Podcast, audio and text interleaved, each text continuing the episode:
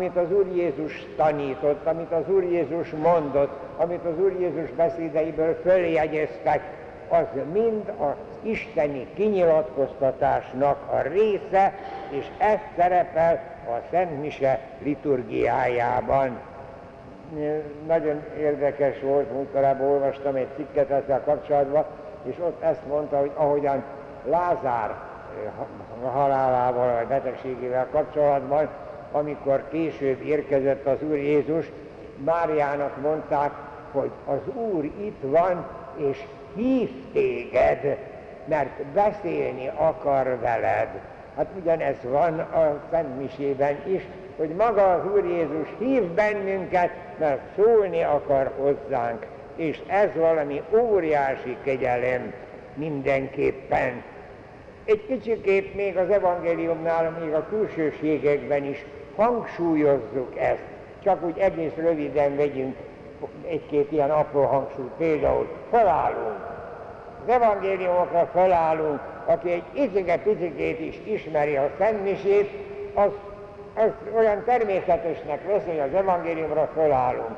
Tudok más is mondani, múltkorában volt egy ilyen gyászmise, gyászolók voltak itt, vagy 12-en, nagyon aranyosak voltak, amikor kimentem, akkor ők felálltak de nem tudták, hogy mikor kell leülni. Aztán a, a padban volt egy-két hívő, az evangéliumnál felállt, és egy picit zörgött, akkor ők leültek mindannyian. Hát szóval ilyen is van, de mi tudjuk azt, hogy az evangéliumban tiszteletből állunk fel. Hát mit tudom én, hogyha valami nagy úrral találkozunk, akkor is fel szoktunk állni, de itt is a felállás a mi tiszteletünknek a jele.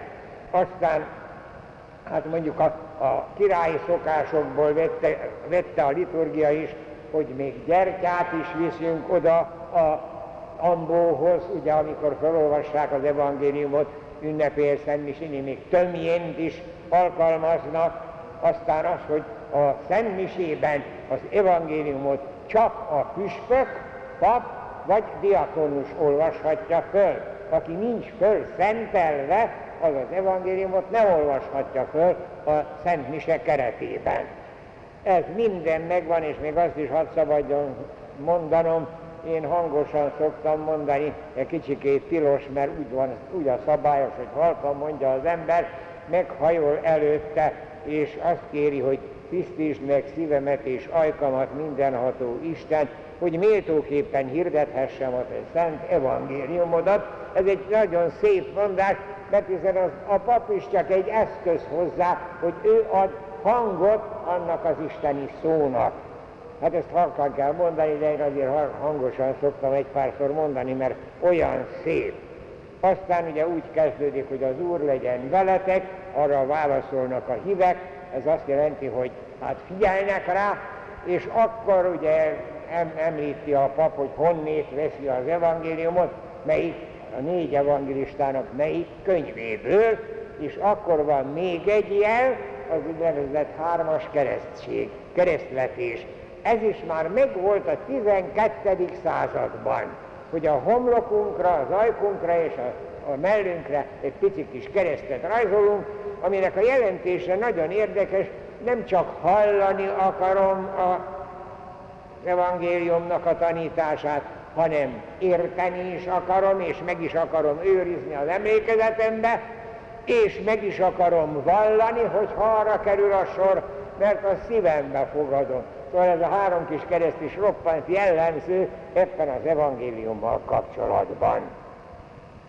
Na most nagyon érdemes egy pár szót szólni arról, hogy a második vatikáni zsinat milyen bölcsen aláhúzta a dolgot, hogy az lige liturgiában szerepelnie kell az egész új szövetségi szentírásnak.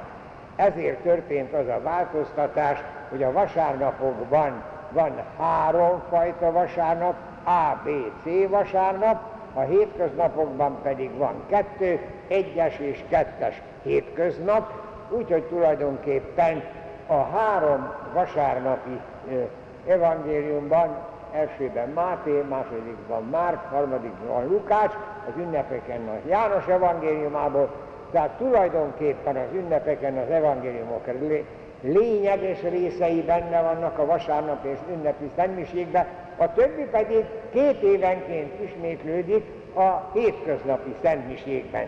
Tehát tulajdonképpen az egész új szövetségi szentírás benne van, mert amit kinyilatkoztatott az Isten, az nekünk az Isten szava, és azt mi úgy hallgatjuk a Szent Mise elején, hogy valóban Jézus szól hozzánk. Ő vigasztal, ő buzdít, ő erősít, ő tanít bennünket, és mi a gyermekei vagyunk az Istennek, mi ezt hallgatjuk és szívünkbe fogadjuk. Tulajdonképpen a válasz az, hogy ezek az evangélium igéi, a válasz rá az, hogy áldunk téged Krisztus, ez olyan természetes, de az mit megint egy picikét furcsa, hogy úgy van a Szent az, az a Mise könyvben, hogy a pap halkan mondja, az evangélium olvasása legyen bűneink bocsánatára. Pedig ez is egészen ősi, az evangélium olvasása a szentelmény. Nem szentség, ugye azt tudjuk, a szentelménynek az a lényege kegyelmet között, hogyha én képes vagyok annak a kegyelemnek a befogadására. Tehát, hogyha én figyelemmel hallgatom, figyelemmel ott vagyok, benne vagyok az evangéliumban, akkor az eltörli az én bocsánatos védkeimet, az én gyarlóságaimat, és erre utal a papnak a szava, hogy az evangélium tanítá, olvasása legyen bűneink bocsánatára. Ezeket szerettem volna bevezetésnek, mert azért tudjuk nagyon jól, hogy az evangélium az az igeliturgia középpontja, a csúcspontja, de ennek van egy előkészítő része, az olvasmány és a szentlecke, amiről majd beszélgetni fogunk, és van egy válasza az, a, a, a továbbiakban, a, a prédikáció, tehát a magyarázat, és a vége a mi válaszunk a hiszekegy. Aztán, hogy a hívek könyörgése is oda tartozik, ez még az ige liturgiában van.